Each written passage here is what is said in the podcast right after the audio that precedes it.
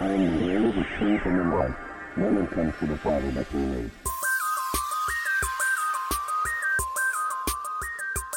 What does it mean Messiah matters? It means apart from him we can do nothing. It means he is the way, the truth, and the life.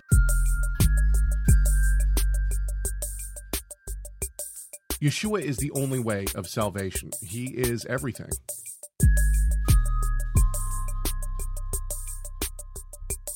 We have to have the Tanakh to know the Messiah. But we have to have the Messiah to know the Tanakh.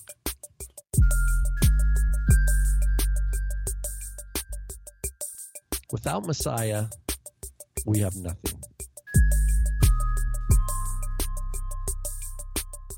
Basically, it's all about the Messiah.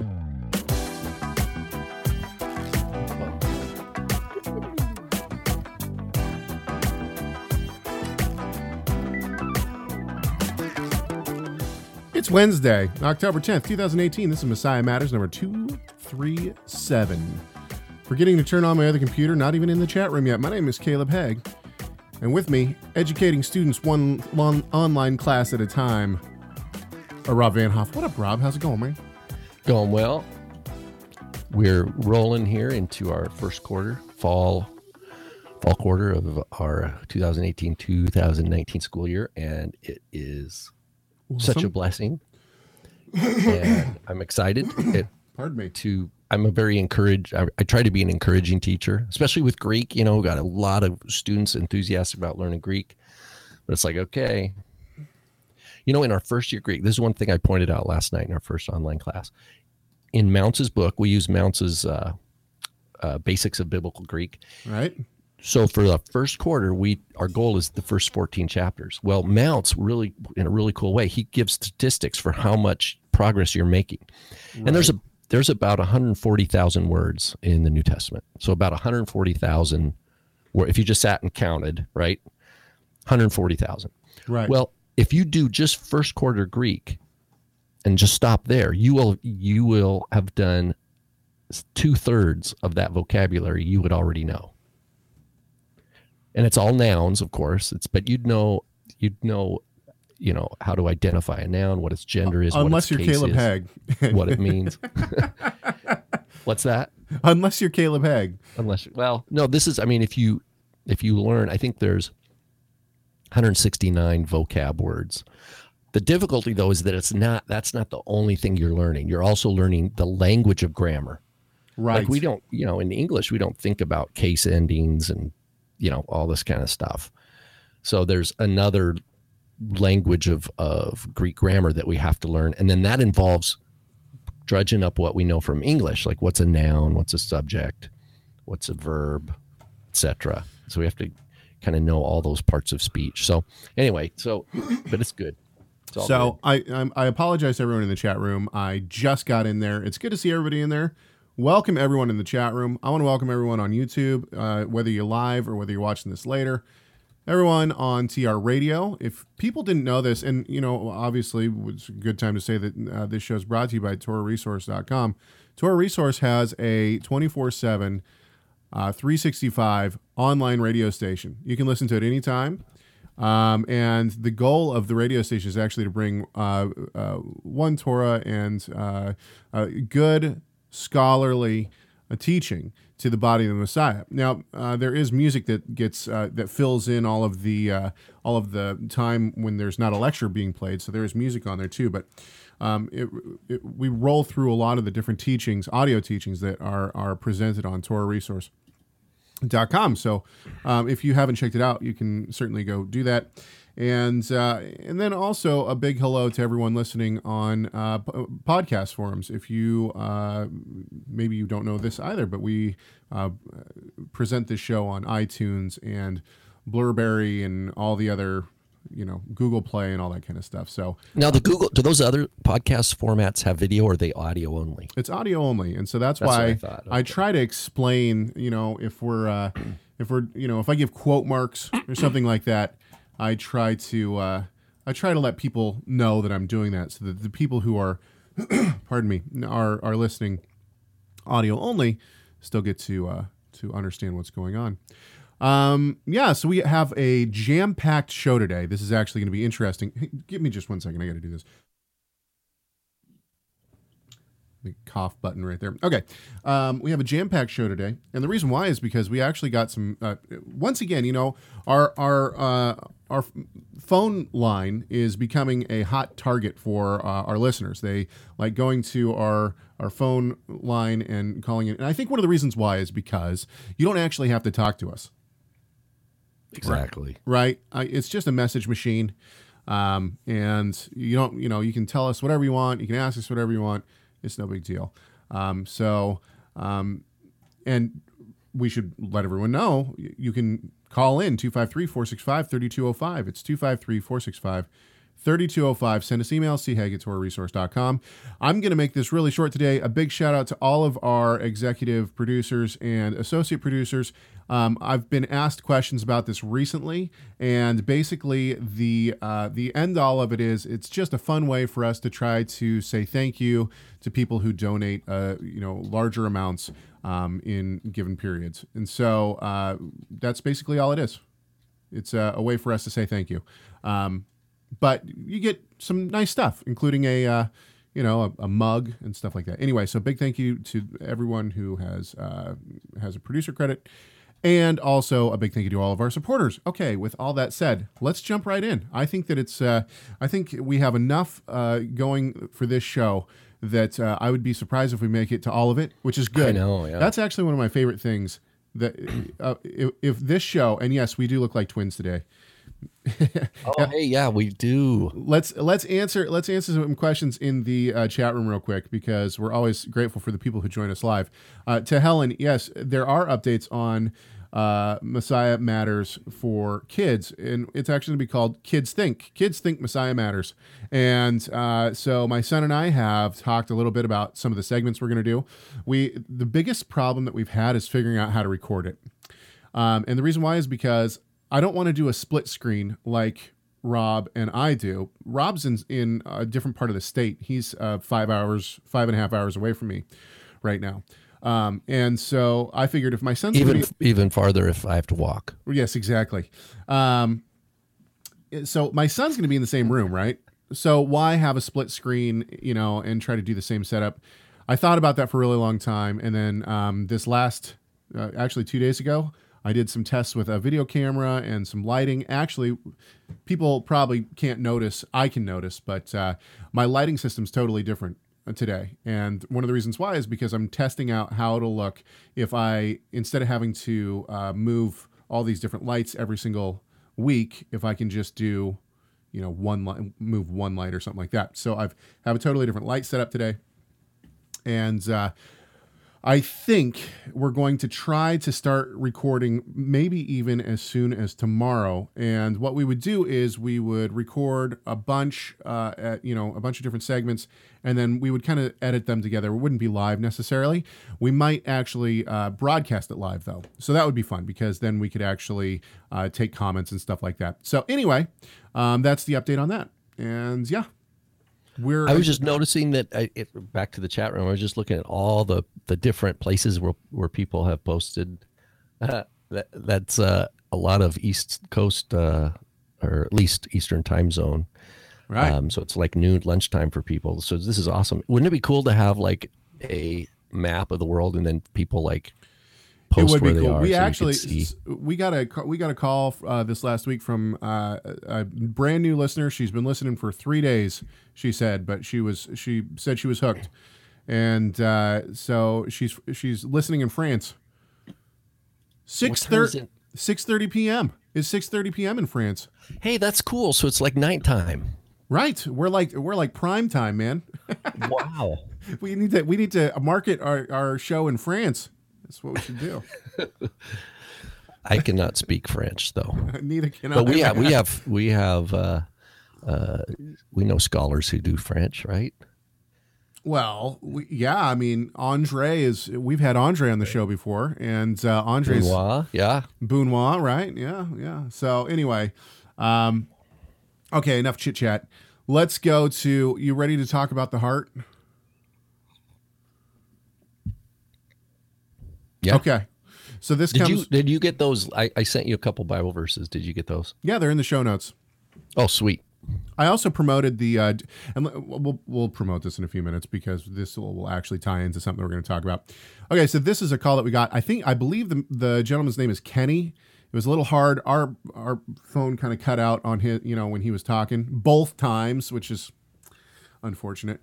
Uh, anyway, uh, this was uh, now. I have to I have to usually cut these down. Okay, so I've edited uh, Kenny's call only to try to make it uh, short enough, shorter, um, and and airable. Uh, so if I'm getting your no- name wrong, then I apologize. I didn't want to say your last name, but uh, all right, here you go. So this is actually a little bit longer, but I want to give everyone the real feel of what uh, I believe Kenny is saying here. So, and actually, this is two separate messages spliced together. He called twice uh, for a clarification point as well. So, thank you for this message. It's a good one. One of the things he says uh, is that man I should uh, hang on. I'm sorry. Let me give a little more setup. Uh, what he's talking about here is my father's article, my father's notes on the parish shop. For those who don't know, Torah Resource, one of our main, uh, one of the, the main things that we try to do is serve up um, uh, notes on uh, each week's parish shop. We go by a three-year cycle here at Torah Resource. A lot of people go by a one-year cycle, but everyone just rolled over. If you're on the one year or the three year, you just rolled over to Genesis one one. And so, Right, right, my- my- and my father's notes, uh, Tim Hegg, his notes are up on TorahResource.com, and this is his notes on Genesis one one, and this is what Kenny is talking about. Let's listen to it. One of the things he says uh, is that man was endowed with intellect and creative powers themselves. Mankind realizes their full purpose only when they use these powers in the service of their Creator. So far, so good. This is emphasized in the Shema. Uh, when when Israel is commanded to love Adonai with all one's heart, soul, and might. And this is the part that becomes controversial in what Tim Hegg says. He says the heart is the seat of the intellect and volition. And then he goes on to say the soul is a collective individuality with which each person is created, and the might is the ability to affect others. Okay. Now, I disagreed with that interpretation or that understanding. Mine is different, and I'd like to hear your comment. I don't believe the heart is the seat of the intellect. And actually, the opposite.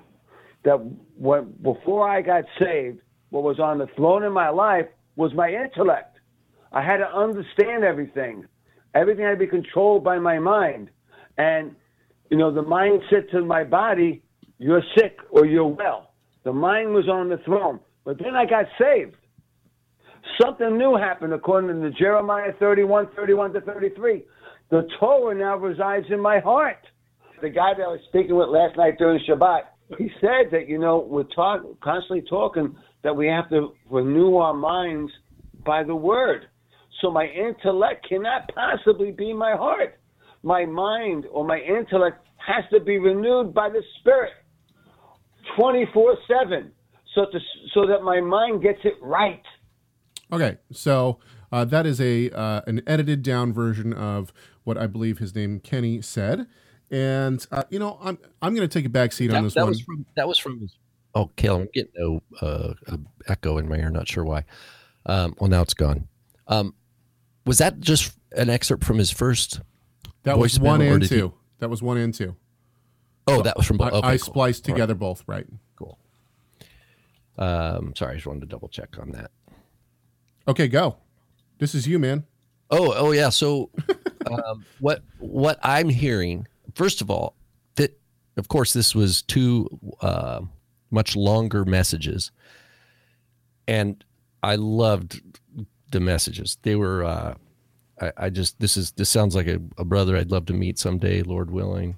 And Right. uh, I was just encouraging, you know, his just his attitude, his enthusiasm was just really, to me, really uh, contagious and so I, I was encouraged by that.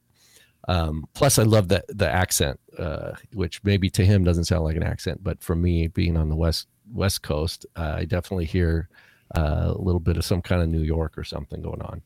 But in any event, the issue is now I don't have Tim's he, uh, the actual quote, um, but i i if you have uh, the the handout for the Parashat Bereshit that Tim did and he put out last week, and I think it's one he wrote a couple of years, Years ago, ago, not yeah. necessarily just Yep. recently.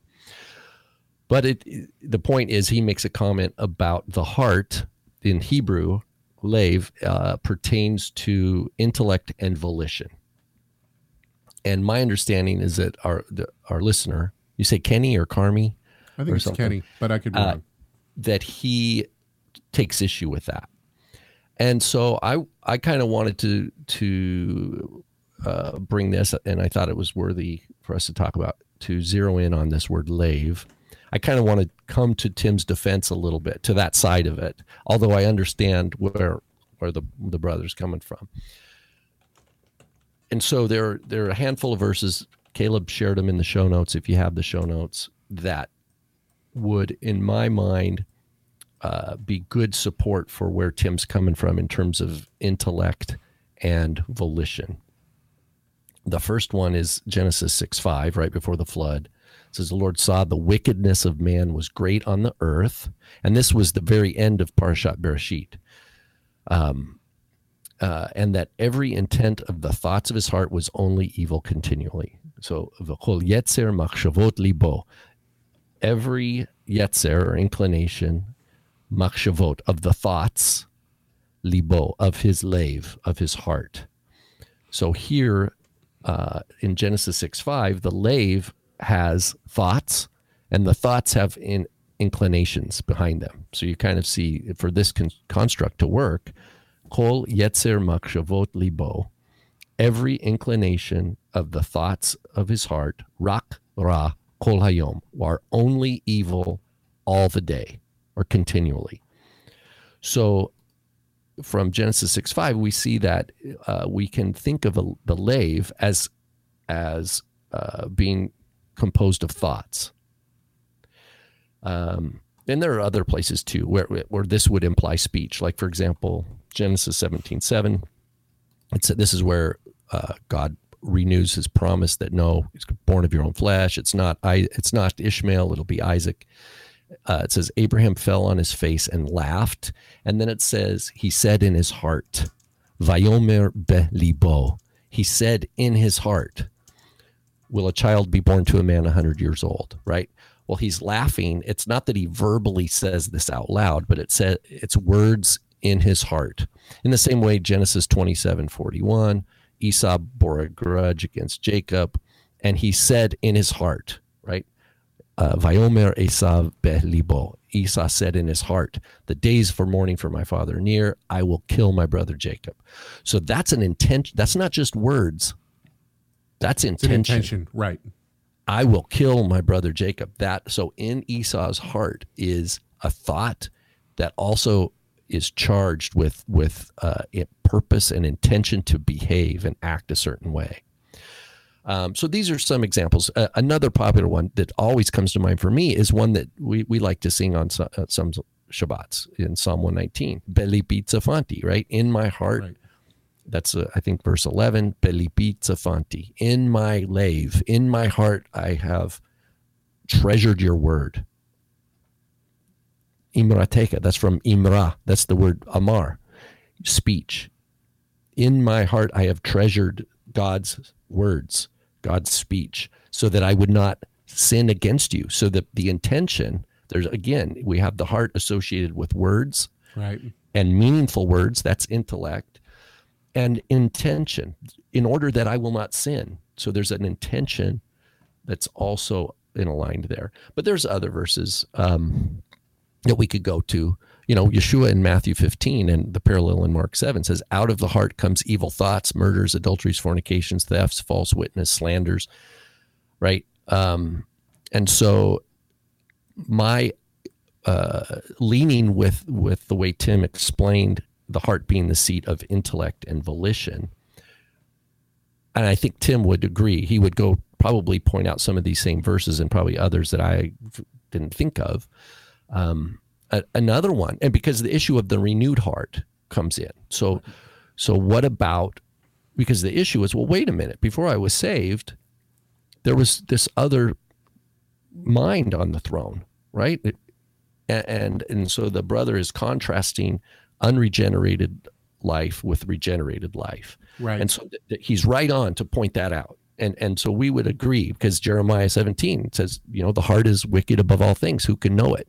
That parallels what we see from Genesis 6, you know, that uh, kol yetzer machshavot libo rak ra kol hayom. All the intents of his heart, uh, thoughts of his heart are wicked. Um, but we also are given a new heart. And this, just the last verse, and then I'll kick it back to you, Caleb, is from Okay. Galatians 4. It says, He sent the Spirit of His Son into our hearts, whereby we cry out, Abba, Father. So we have this God's Spirit in our hearts, whereby we cry out words and intention. Words, Abba. We don't, it, He doesn't send the Spirit of His Son in our hearts and then we start worshiping a stone Right. and call it, call an idol God. That's not the, that, then that wouldn't be God's actual spirit in our heart. God's actual spirit in our heart appropriate and accurately cries out to actual to the actual creator and says abba father.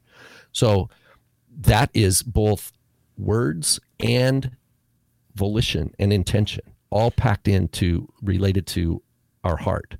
So yes we need renewal of heart. Yes we need the to new life apart from which you know we're, we are, have only death. And that's like the brother mentioned jeremiah i will write my torah on their hearts um, this is to me the same thing this we get that down payment of the ruach and we cry abba father and that's legit that is that's new life but it's still in that the word lave or cardia in greek that's the seat of where that happening is happening from the biblical perspective So, two things uh, going on in the chat room. Uh, Gary uh, says a uh, regenerated heart is a mind set on obedience.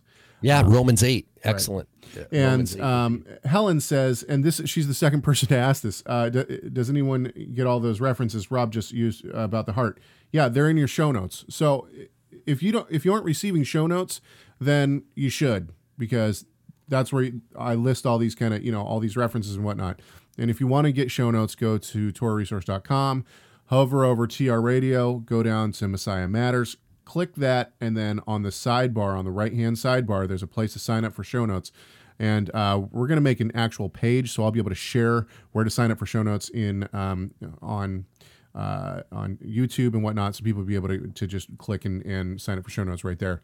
Um, but that's that's why it's good to get show notes, is because that's what we those are the kind of things that I try to put in there. Um, okay, I want to I want to plug one more thing. By the way, it's Wednesday, as I've already said, October 10th. Now, that might not mean much to uh, many people, but in this year, it's the day that my father's Ephesian class starts back up. And if you are not a part of my father's Ephesians class, I would highly recommend signing up for that class. You can go to TorahResource.com. There's a banner right on the front page. You can click on the banner or scroll through the banners until you find it. There's a place to sign up for the Ephesians class right down there uh, below. Um, you just click on that. You can sign up. It's totally free. It's every Wednesday night, and even if you uh, can't make it live, uh, he posts all of the uh, all of the uh, class audio and notes the next day. So um, go sign up for my father's Ephesians class. It is fantastic. It's free and uh, it's really a great resource. He's been, you know, this is how he went through Matthew. This is how he went through Galatians. This is how he went through. Um, what a, a lot of other things right uh, first john second john third john hebrews um, so anyway now he's in ephesians and uh, yeah i would i would encourage you to go sign up for that okay let's move on to an email that we got this is an interesting one and you know this reminds me that sometimes we uh, rob and i forget um, that some of the things that we take for granted about our theology are things that people haven't heard before. And, you know, uh, hearing some of the people this week who have called in and people who have sent emails reminds me that we have new listeners that haven't heard. Uh, you know, haven't been with us the whole time, and ha- you know they haven't heard our discussions on these kind of things. That's great because I think it's good to remind people of what we believe and why we believe it, and go back to the scriptures and explain those things. And it's also good for the new, newer listeners to be able to understand where we're coming from. So here's the email that was uh, sent to us, and I've actually edited just one. He he put a name in the email. I've taken that name out. I'll let you know where it is. He says, First off, I just want to say I enjoy your show and your openness to discuss topics on theology, etc. My question is Can you help me understand how Messianic Jews slash Hebrew roots interpret Matthew 5 17? Yeshua told us he is the living word, John 1. Therefore, he is the law fulfilled. Why do many live like you're under the law when Jesus is the law? I'm confused on the interpretation of fulfilling the law. And this is where I edited a name. Uh, and I've rewritten this part. He says, uh, I said, an internet teacher I've heard in the Hebrew Roots movement, end of my edit, back to his original email, keeps claiming fulfill should be translated to do.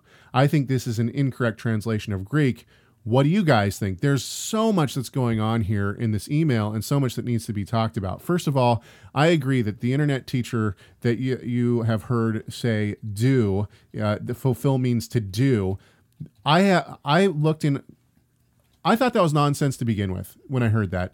But to do due, due diligence, I went into several Greek lexicons. I looked up uh, the lengthy amount of of this word that uh, the lexicons give reference to, I couldn't find do in any one of them. So uh, the idea that uh, to fulfill means to do the law, in other words, Yeshua came to do the law, I, I don't see it. I, I don't see it, and I don't think that that's correct. And um, so that, first of all, I agree 100%. Uh, no, the Greek does not mean to do, and I don't know where that teacher got that from. Okay, well, there's all- two. Yeah, there was two things. There was that point. That was the second one that stuck out to me, and we can talk about that some more too. I don't want to totally end that part, Right. but the other part I don't want to forget is I want to make sure I'm understanding what he said, what he was leading with.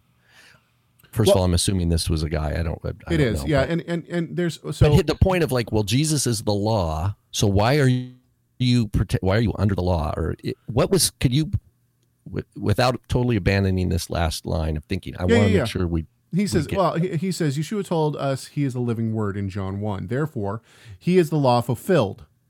Why do many live like law fulfilled? Okay, why do many live like they're you're under the law when Jesus is the law? First of all, uh, this this term under law, what does that mean? That does not mean to keep the law. There's nowhere in the scriptures that I can find where it, it where to be under the it law means, it means you've failed. It means you're in the covenant relationship with God and you've failed in your obligations, you're cursed. and so you're under the curse. You're under the curse of the law. In other words, you owe you owe the penalty for doing the wrong. Those who are not under the law, their penalty has been paid. That doesn't look. If I get I get a speeding ticket and I go down to the courthouse, and some guy comes in and says, "I'll pay it." Strike it from the record. I'll pay it, as, as if he never did it. Right. And the judge says, okay, fine, I'll do that. Bangs the gavel. Now I go out. Does that mean I, I can drive 150 miles an hour home? No, of course not. Not without consequence. Not without consequence. Exactly. The law still applies. It's just that I'm not under the penalty of the law. That means that I'm not going to jail for for uh, for the offense. Um, well, and here here's another uh, point that maybe this I don't know if this person's a regular listener or not. Uh, why they're emailing us about this, so I don't know if they're actually hearing our discussion or not. Uh, but in back to Romans eight, we talked about Romans eight earlier. It says the mindset on the flesh is hostile toward God. Toward God, it does not. It is not subject to the law of God, and it is not able to be. Right. So, and that there's that word to be subject to the law of God is different than being under. So being under the curse of the Torah, of course, is part of the terms of the covenant. You could also be you're either enjoying the blessings of the covenant or the consequences of sin, which is the uh, on the curse side. But you're still a subject of God's law, right? I mean, this is what Romans seven starts out. It's like the woman is is she's married, she's um, subject to all the laws pertaining to being married. But if her husband dies, she's not free from the law altogether. She's still subject to the law. The law then, but she's now under a different category right. the the law the laws pertaining to be a wife no longer apply to her Right. because she's no longer in that legal uh, scenario, but she still is subject to God's law as a whole. Um, and so this is a a, a really important uh, milestone is grasping some of these basic ideas for someone who's at least thinking about the law. But if you just simplify to, oh, Jesus is the law, what do we gain by that? Does because the commandment means obligation, right? I mean, that's that's the the basic uh, boiled down point here is that to for for sin to be sin means that there was a transgression of an obligation. Right. Otherwise, otherwise, what what's the, what's what's wrong with it? You know, well, you do whatever you want. There's nothing wrong with it. Okay, so, uh, So anyway, I- I there's a couple of things. getting, There's a couple. uh, of, well, I, want to come back to this in just a second. There's a couple of things in the chat room that I want to address. Um, Gary says those who walk by the, the by the Spirit fulfill the law. Same word in the Greek as Matthew five. I agree. I don't think it means to do the law. I think it means to fulfill the law. So, so in other words, I agree that it's the same word in the Greek, but it once again, it does not mean to do. It means to fulfill. This word fulfill in the Greek is fu- it, it- does not mean do. It means fulfill. To fill up, to be fulfilled, to be complete. The I think the place where it uh, gets into where people think it means do would be, for example, in James chapter two, it says, you know, Abraham uh, offered his son Isaac as a something he did. It's a deed, but that deed, that work, was a result of faith. And then it says, and so is fulfilled the the scripture where it says Abraham believed Right. and it was reckoned as righteousness. So the idea is, uh, James is talking about Genesis 22, where we the offering of Isaac, the Akedah, and then but he's saying this is this what we see, what we read about in Genesis 22 is a fulfillment of Abraham's faith. Now, is that the only fulfillment? No. But I could see how people could say, oh, well, there it is. Abraham did something. It was him doing, and he was fulfilling something. So I, I can understand why people might want to think that. But here's where it's not helpful because in the same verse, I don't have it in front of me. What is it? It's Matthew 5 17 Right. um, if in that same passage, um, if you continue on, it says That's the point. um, and this is where I want who- to take it. Yeah. yeah, uh, whoever annuls one, um, but it said in verse, uh, whoever keeps and teaches. So the word keeps there in verse 19 is does. Whoever does and teaches shall be called great in the kingdom. So um, now Yeshua did not sin, so he was obedient. So we're not saying that he was not obedient. Of course, he was obedient. Um, but if you look at if you just look at that verb in Matthew, it's often scriptures being fulfilled, not commandments. Like for example, uh, his name sh- you shall call his name Emmanuel, right? Well, they don't literally name Yeshua Emmanuel, but they but it says and so was fulfilled, right? He will be called a Nazarene. Which what does that mean?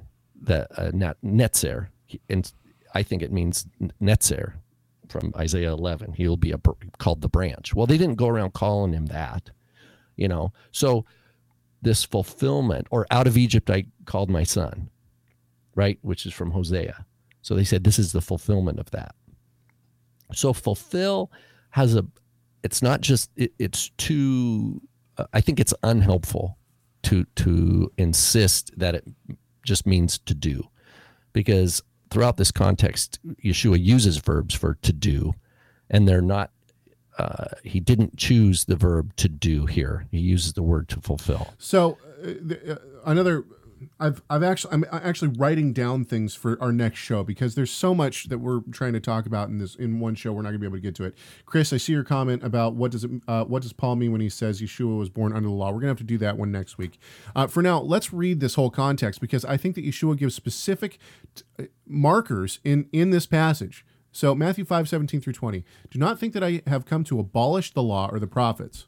I have not come to abolish them, but to fulfill them. For truly I say to you, until heaven and earth pass away. So right here, and this this basically means forever. Right? This is he's he's saying forever. So until heaven and earth passes away, not an iota or a dot will pass away from the law until all is accomplished. Now, there are people who believe that everything that there that all prophecy has already been accomplished. I'm not one of them. I think that Yeshua will sit on the throne in Jerusalem in the third temple and that he will reign as Zechariah t- tells us. If that is the case, all is not accomplished. Now, all in terms of salvation and his and his death on the cross is accomplished, but that was accomplished from the foundation of the world. So says Revelation, right? So until heaven and earth passes away and until all is accomplished, both of these things have not happened. So guess what? The law is still in act today and not one stroke has dropped away from it. Therefore, whoever relaxes one of the least of these commandments and teaches others to do the same will be called least in the kingdom of heaven. But whoever does them and teaches them will be called great in the kingdom of heaven. For I tell you, unless your righteousness exceeds that of the scribes and the Pharisees, what is he saying here? I think he means that unless it's a heart issue as well, you do it with with heart with the right heart, you will never enter the kingdom of heaven. And so I think uh, it's not the onus is not on us to say that you know to show how f- fulfill what fulfilled here means. Yeshua describes exactly the torah is still in act today it's in act until heaven and earth passes away and it's in act until all is accomplished. So you put all these things together fulfill cannot mean that he is the law and we no longer have to keep it. It means that he makes complete what the law couldn't. In other words that he makes it righteousness. If if you don't have Yeshua, you can't do anything. You can't do anything righteous, right? It's only when we have Yeshua that all of a sudden we can keep the law, and that we're not under the curse of the law. Here, here's another place that is is important to bring in is Romans 13. So he says, "Oh, nothing." So be ob- have no obligation. So this is uh, Ophelo has to do with obligation to anyone except to love one another. So Paul's saying that's your your core ongoing obligation. Right. Is is the love commandment. 24/7. Whoever loves his neighbor has fulfilled the Torah. Right. Okay, so the the fulfilling of the Torah here doesn't mean it's now done like I my obligation is now over with. Like, you know, I owed $10 and I gave the 10 bucks. Now the obligation ceases. That's not what this means. This is an ongoing obligation. And then he says, for all these commandments, adultery, murder, stealing, covetousness, etc. Or if there's any other commandment, it is summed up in the saying, love your neighbors yourself. That's Leviticus, of course. Love does no wrong to your neighbor. Love is the fulfillment of the Torah. So here's an example where uh, we could we do have a, a, a mitzvah, a, something to do that is tied in with the concept of fulfilling. But the doing, this is a repeat, uh, any one instance where I show love for another that is genuine, that is, you know, Shema first, love my neighbor, second, like it. Uh, any one of these are going to look different from each other, but there's going to be a core obligation that is behind them all, and that is love and that for that if that's legit that means it's born out of legitimate new birth love of god right. according to the shema. Right. So the fulfillment is an ongoing goal in this regard when it comes to a commandment. But the fulfillment uh, related to where back to matthew if we want to stick to matthew and he says thus it was fulfilled out of egypt i called my son that's a that's not an ongoing thing that's a fulfillment of of a prophetic understanding of the prophet that Yeshua was going to go down into Egypt somehow, like uh, to somehow paralleling uh, Israel in Egypt and then coming uh, back to the land. So that's a one time fulfillment. That's not an ongoing obligation. It's not even a commandment, but it's still using the language of fulfillment. Right. So when we think of fulfillment, it needs to be broader than just doing. But there are times where it, it does kind of come into the same sandbox. And that's what we see like in the Romans 13 passage. But the fulfillment is um, is not a one time thing over in this case. It's an ongoing obligation. It doesn't cease. The command to love God and to love your neighbor is not something you check off and then you're done and then you you're you're no longer obligated. Right. Okay, let's uh, move on. I hope that clarified. Um, I, you know, my point is, is just go back to what Yeshua says. He doesn't stop at 17. He goes on through 20 and keeps going, right? Uh, this is the interesting thing is that this is smack dab in the middle of the Sermon on the Mount. And uh, one of the things that uh, I've heard argued is that this was only given to the Jews. Well, if that's the case, then is the rest of the Sermon on the Mount not for the Gentiles? Anyway, okay, let's move on. Um, so this is going to be a good time to plug uh, our conferences in Colorado. We have two mini conferences coming up in Colorado. One of them is in Denver, and the other one is in Colorado Springs. Uh, Rob will be uh, teaching at both of those. He's going to be teaching the same lecture at both of them. So um, if you want to come to one and can't and can't make it to the other, that's totally fine because you're going to hear the same lectures in both places. So we did that just so that people didn't have to drive a really long ways. Um, anyway, uh, you can hear Rob teach on the Holy Spirit. It's going to be a great time, and uh, you can learn all about those conferences uh, either on the Torah Resource Facebook page. Uh, we've made them as events, or you can learn about them on TorahResource.com.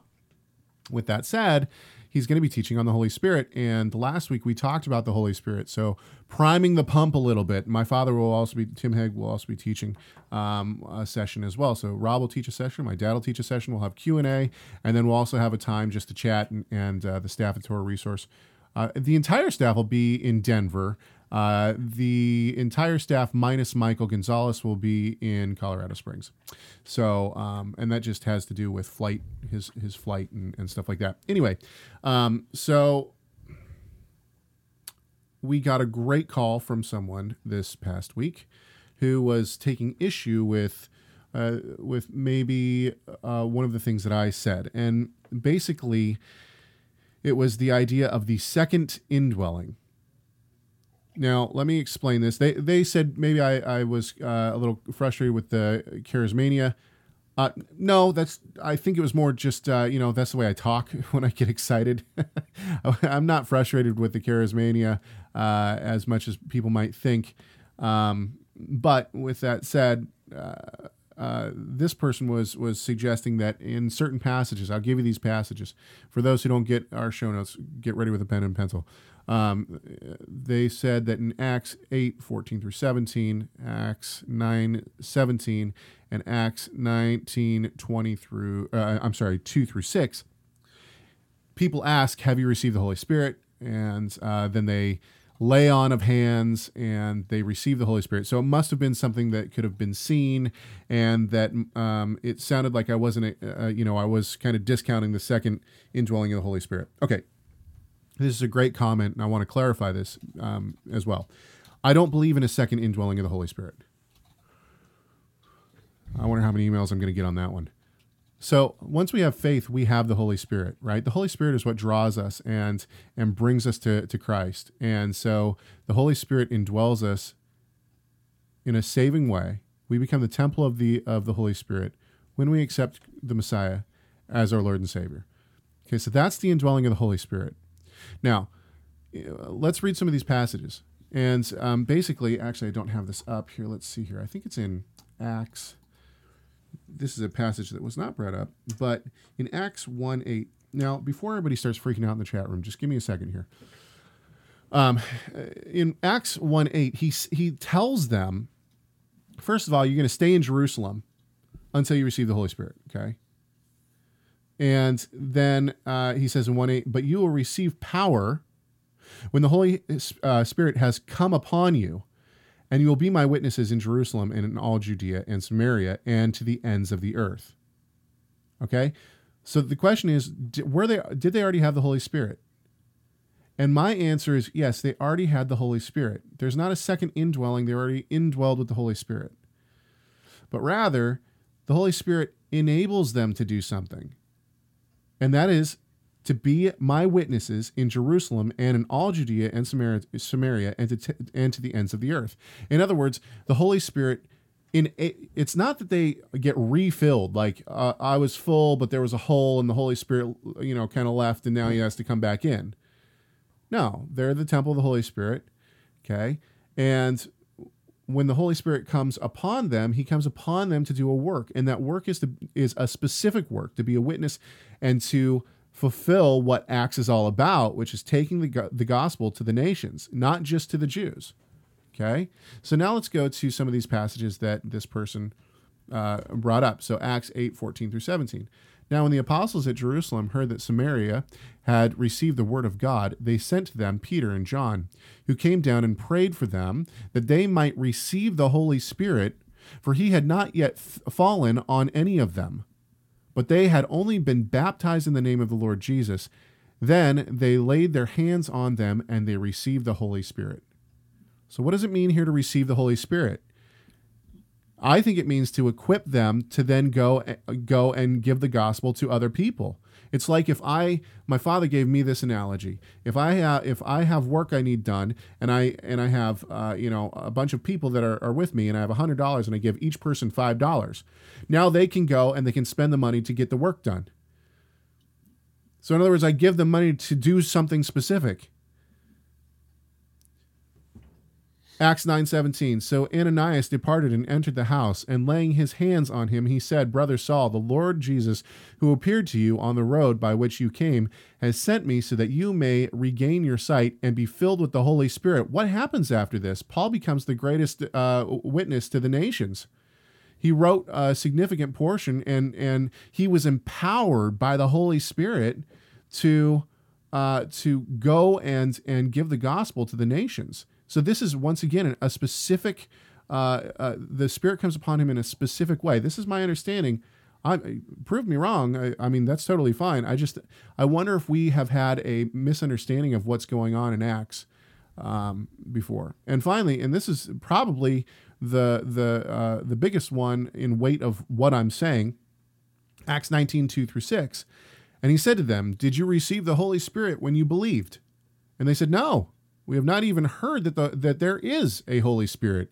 And he said, Into what then were you baptized? He said, Into John's baptism. And Paul said, John baptized with the baptism of repentance, telling people to believe in the one who was to come after him, that is that is Yeshua. On hearing this, they were baptized in the name of the Lord Yeshua. And w- when Paul had laid his hands on them, the Holy Spirit came on them. And here we go. What happened? They began speaking in tongues and prophesying. Well, why would they begin speaking in languages that they that they don't speak, so that they can take the gospel to the to the nations, so that the, so that they they're empowered now to go. They have a special work. The Holy Spirit comes on them in a special way, a way to receive uh, to to take what they what they now have, and give it to other people. Now, I'm not saying that this doesn't happen today. I think this does happen today. But I think that the initial, you know, wait in the wait in Jerusalem until the Holy Spirit comes upon you. I think that this is a specific mission that for that time to to spread the gospel in ways that uh, to to all the nations, right? And where does where does Luke leave uh, leave us in Acts? He leaves us with with uh, this mission being accomplished in the cent- in the center of the world at the time, Rome. Right? Paul is is on house arrest in Rome. So the point is, is that we may still see this same kind of thing today. Uh, you know, uh, people uh, going into uh, the bush and meeting uh, uh, natives that that have never seen you know the outside world, or cannibalistic tribes, or or even going into remote places and and the spirit leading them. The spirit certainly leads, and the spirit certainly comes upon people to accomplish uh, spe- special and specific tasks, just like um, he did in in Acts. But my point is, is that in Acts, it seems like this is a uh, widespread. In other words, the Spirit is moving in huge ways in many people, so that this message can get out to all of the nations.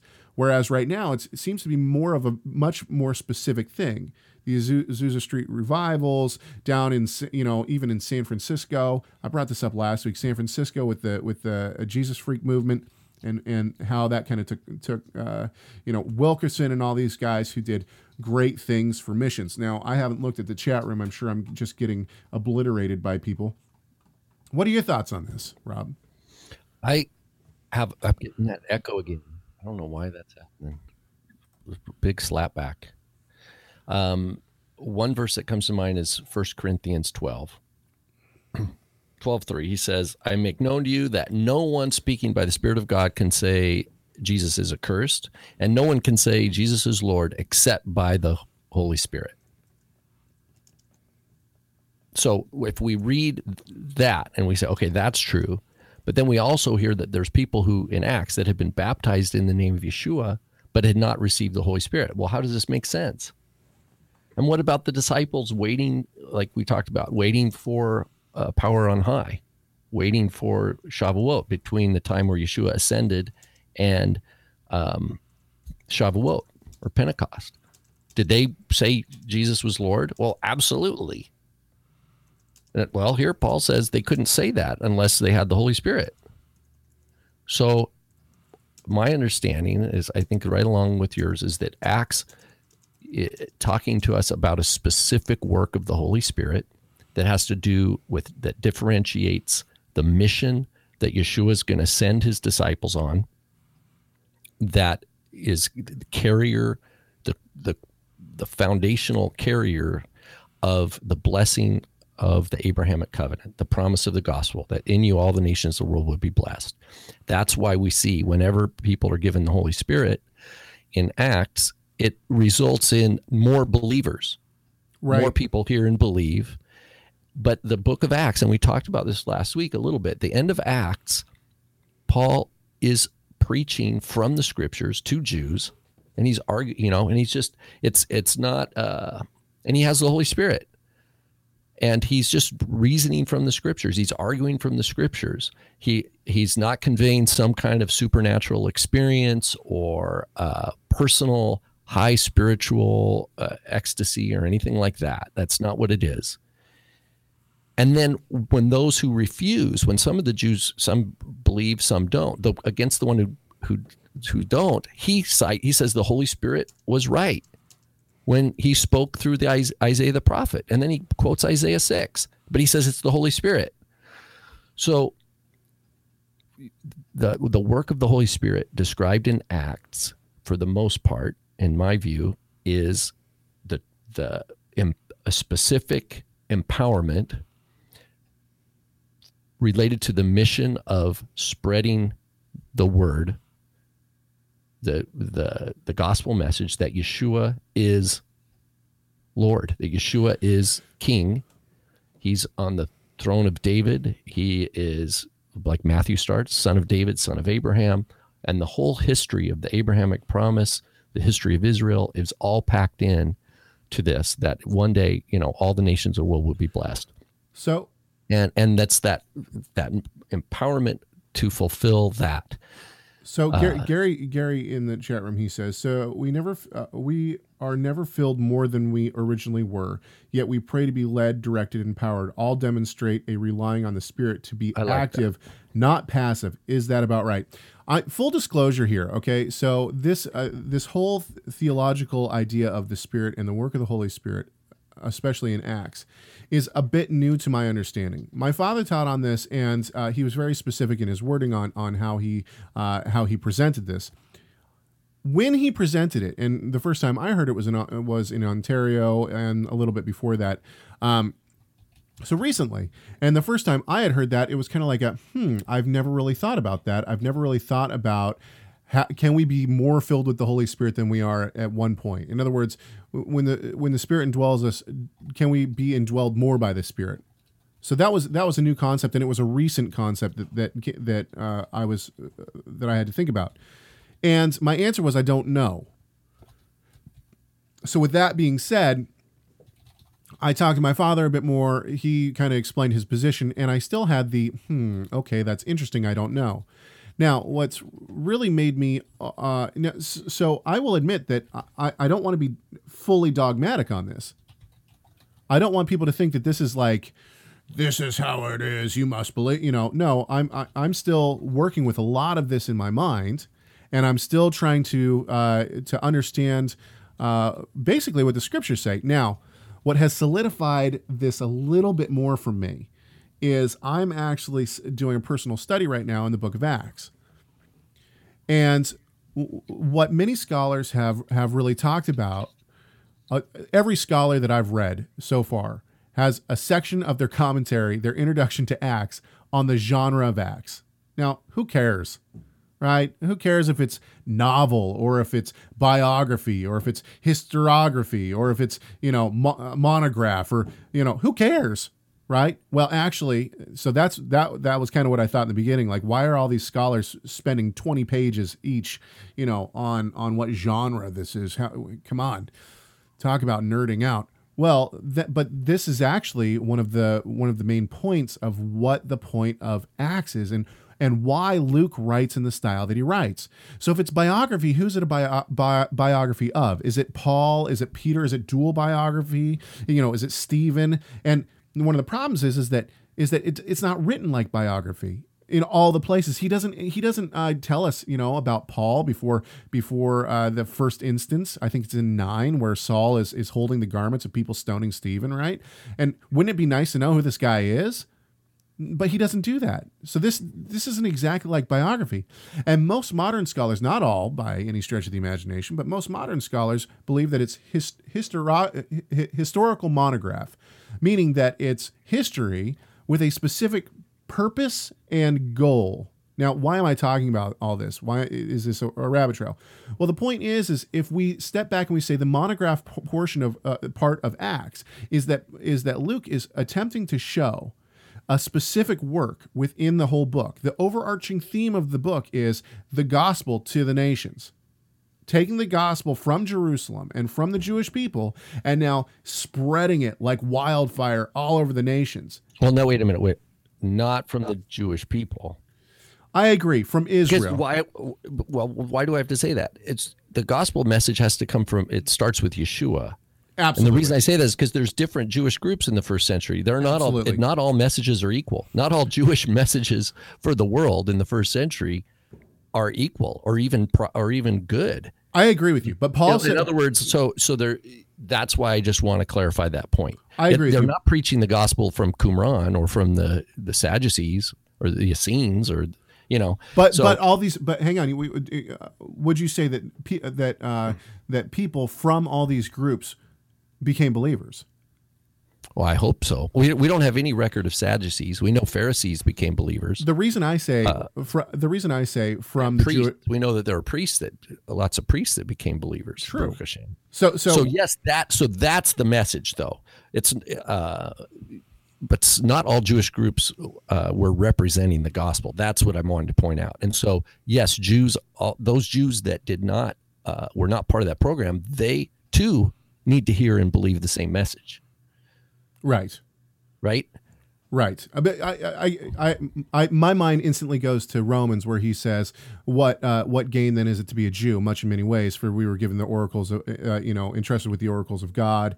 Um, so, in, in other words, I, I, it's They it's- need to hear about Messiah too. Yeah. Right. Okay. Anyway, uh, I stand corrected, and I accept. I accept, accept the correction uh, fully.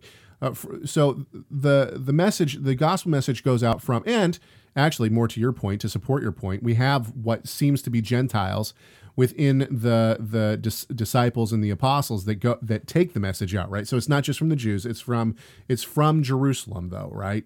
And now it goes out. This is the overarching point of Acts, and at the end of Acts, basically I see Luke, you know, why does why does he end where he ends? It's a very that's a that's a very interesting question because it seems like Luke knows that Paul is going to be uh, is going to be martyred. He knows that his house arrest ends after two years. He says that at the very end of the book. Well, Paul is in Rome. He's in the center. He's in the capital, right? And now he's teaching anyone who will come to, to his house, Jew and Gentile. In other words, in Luke's opinion, it, from the way I see it, in Luke's opinion, it worked. It, it's done. It, it happened. We took it to the to, to the to the capital of the world. Now it's now the whole- so the, if we Well, and not only that, we know from Romans that Paul wants to go to Spain. Paul, when Paul writes Romans, he has not been to Rome yet, right? Like he wrote he, when he writes Galatians, he's already been there. When he writes Romans, he wants to go to Rome. He hasn't yet been to Rome. Right. Once he's, but he's also in the letter to Romans, he's saying he wants to go to Spain. So Paul is, where does he get this trajectory to keep going further? Right. Right. And, and, and even the end of, of, so Luke's gospel is right. Two parts, right? The gospel, what we call the gospel Luke and then Acts. Volume one, volume two. Acts begins back to your point of the genre. Yeshua says, even unto the ends of the earth, so Jerusalem, right? Judea. So he's saying that your audience is even here in Jerusalem, but it's going to expand, extend even to the end of the earth. But the end of Acts, they're not already to the ends of the earth. But what we see is that it's Yeshua's words are actually being fulfilled. Here's our word fulfilled. But right? basic, yeah, but basically, uh, what I see is Rome is like the it's like the the hub in the wheel. In other words, if you make it to Rome and people are, the way that I see Luke's understanding of it is, if we made it to Rome and we're given the gospel in Rome and it's being accepted, which he says at the end of Acts, then boom, it goes out. It's like the sp- now it's the spokes that are going out. In other words, we've conquered the hub. Now the whole wheel gets it. It's kind of how I see his his end, ending. So, but the point is, is if we if we see the monograph as this this traje- trajectory, then my thought is he is what he his whole focus is. If we keep this monograph in mind, his whole focus is the gospel, the Holy Spirit taking the gospel to the nations.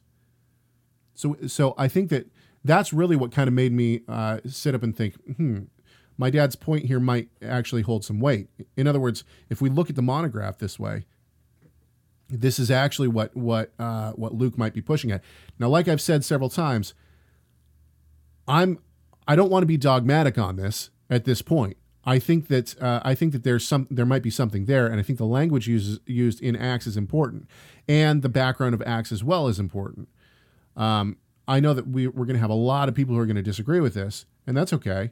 Um, so I'm, you know, send me emails, and that's actually why this whole Well, let's let's let's just make some core points of what what we embrace, and Okay. what we affirm is that the sixty six books of inspired scripture. So the the canon itself is the work of the Holy Spirit, yes, right? And and so we accept.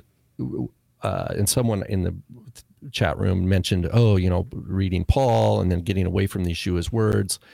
We we accept that this is all uh, God breathed scripture, right, and that but we know we also know that at any one time on the chronology of the history of God's people in the world we didn't have the whole Bible right? For example at the time of the Torah at the time of King David you didn't have the book of Jeremiah yet or the book of Isaiah. And the time of Jeremiah you didn't have Daniel or Ezekiel. Right, and at the time of Ezra you didn't have all of Chronicles maybe written. I don't know those at the you know you have the late exilic early early uh, second temple period. Um, and then the writings of the apostles and the uh, like paul probably wrote most of his letters before a gospel was ever written. So this is the holy spirit's moving uh, in all these different people's lives and each one person doesn't see the whole picture but they know where they're they're empowered for a very specific task within the body but the whole body is governed by the the the ruach hakodesh so uh, for a unified purpose and and then as time goes on that solidifies among believing communities into a a canon So, and uh, one, one of the things that one of the things that I'm I'm and I know we're coming to the end of our time. So, I, I, but one of the things I, want to say, I'm still wrestling with this idea of second filling of the the second filling of the Holy Spirit. Now I know that this is a thing in the in the charismatic movement, the sec, you know the s- second filling or whatever, but I'm not sure if this is what we actually see in Scripture. That's what I'm wrestling with right now. I think if I remember, I think John Wesley was one of the early. I could be wrong because I'm not a historian of of um, you know the this movement, but in, in England in what the 1800s, I think um, wasn't John Wesley in the 1800s. I think the idea of a second 18, yeah. like a, a a sanctification like this there's this like people believe and there's this sanctification sanctification that can happen that's that that's this goal um, and then once you have that you now i know that there's splits in doctors. Does that mean you never sin again or sin goes way Right. down? And i know that there's different movements. I know the nazarene movement nazarene church is uh, has its genealogy in that discussion in that movement.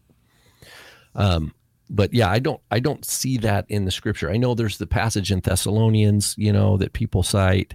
Um, but you know sometimes we're just encouraging you know what does it mean if eh, the commandment again to me the commandment i'm obligated to to love god Right. does that tell me that I didn't love God yesterday? When when I'm oblig- when I wake up this morning and I'm I'm I'm praying and I I recite the Shema, it says love God with all your heart, and that's a real obligation, a real commandment for me right now. Do I think, oh, I, I must not have done that yesterday because now it's it's another obligation? No, So so here's here's it- what it's an uh, and so the same I way to be sanctified. If I say, Caleb, be holy, for God is holy.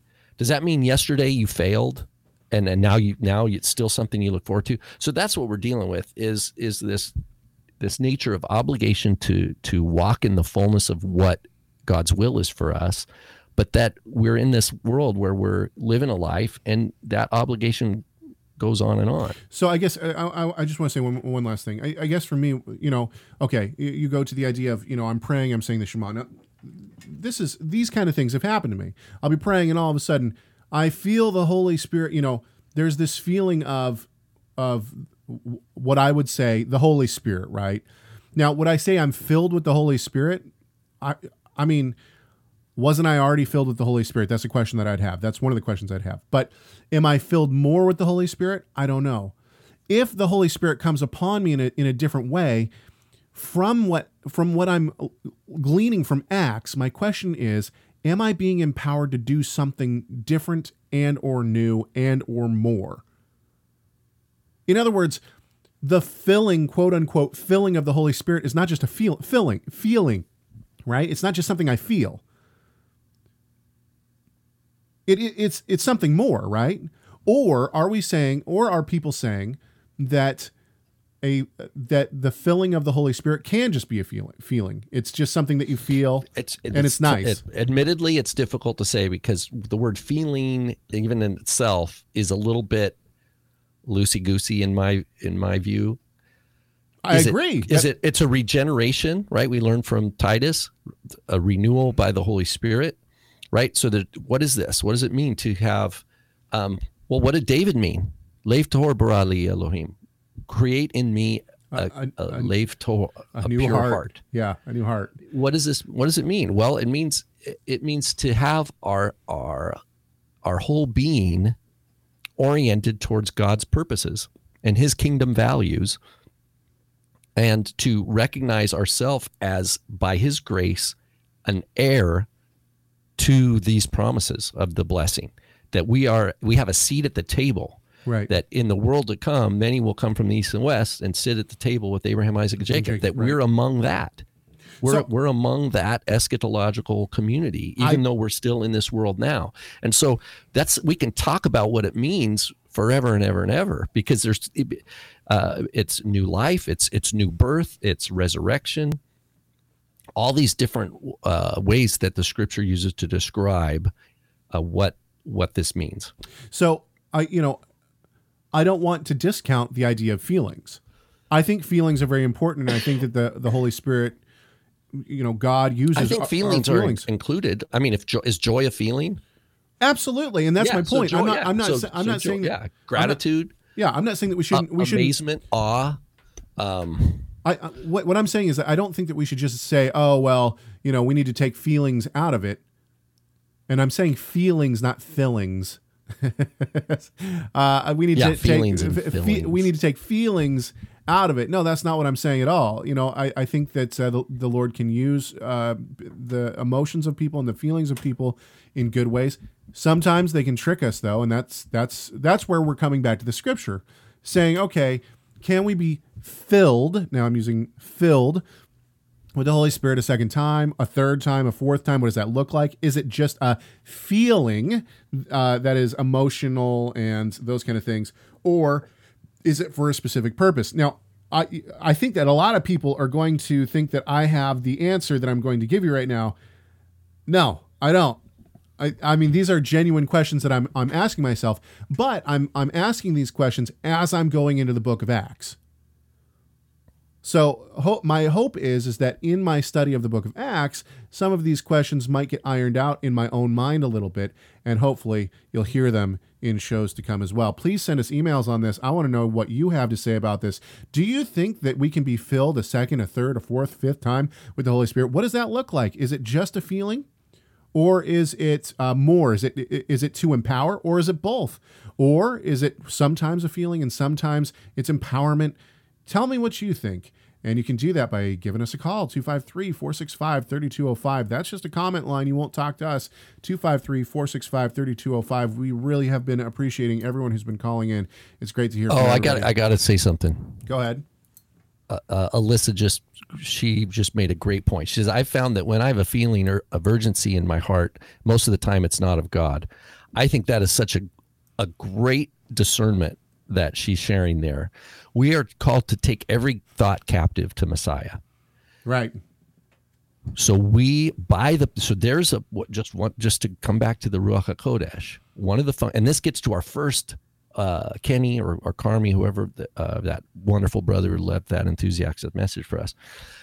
The idea of the discernment through the Ruach as to what is of God and what is of not right what is not of God. And we're supposed to discern if- we should be able to see over time of our discipleship to Yeshua, we should be able to see an increase in discernment of works of the flesh and an increase in the, the strength and power and authority to cut them off and to say no.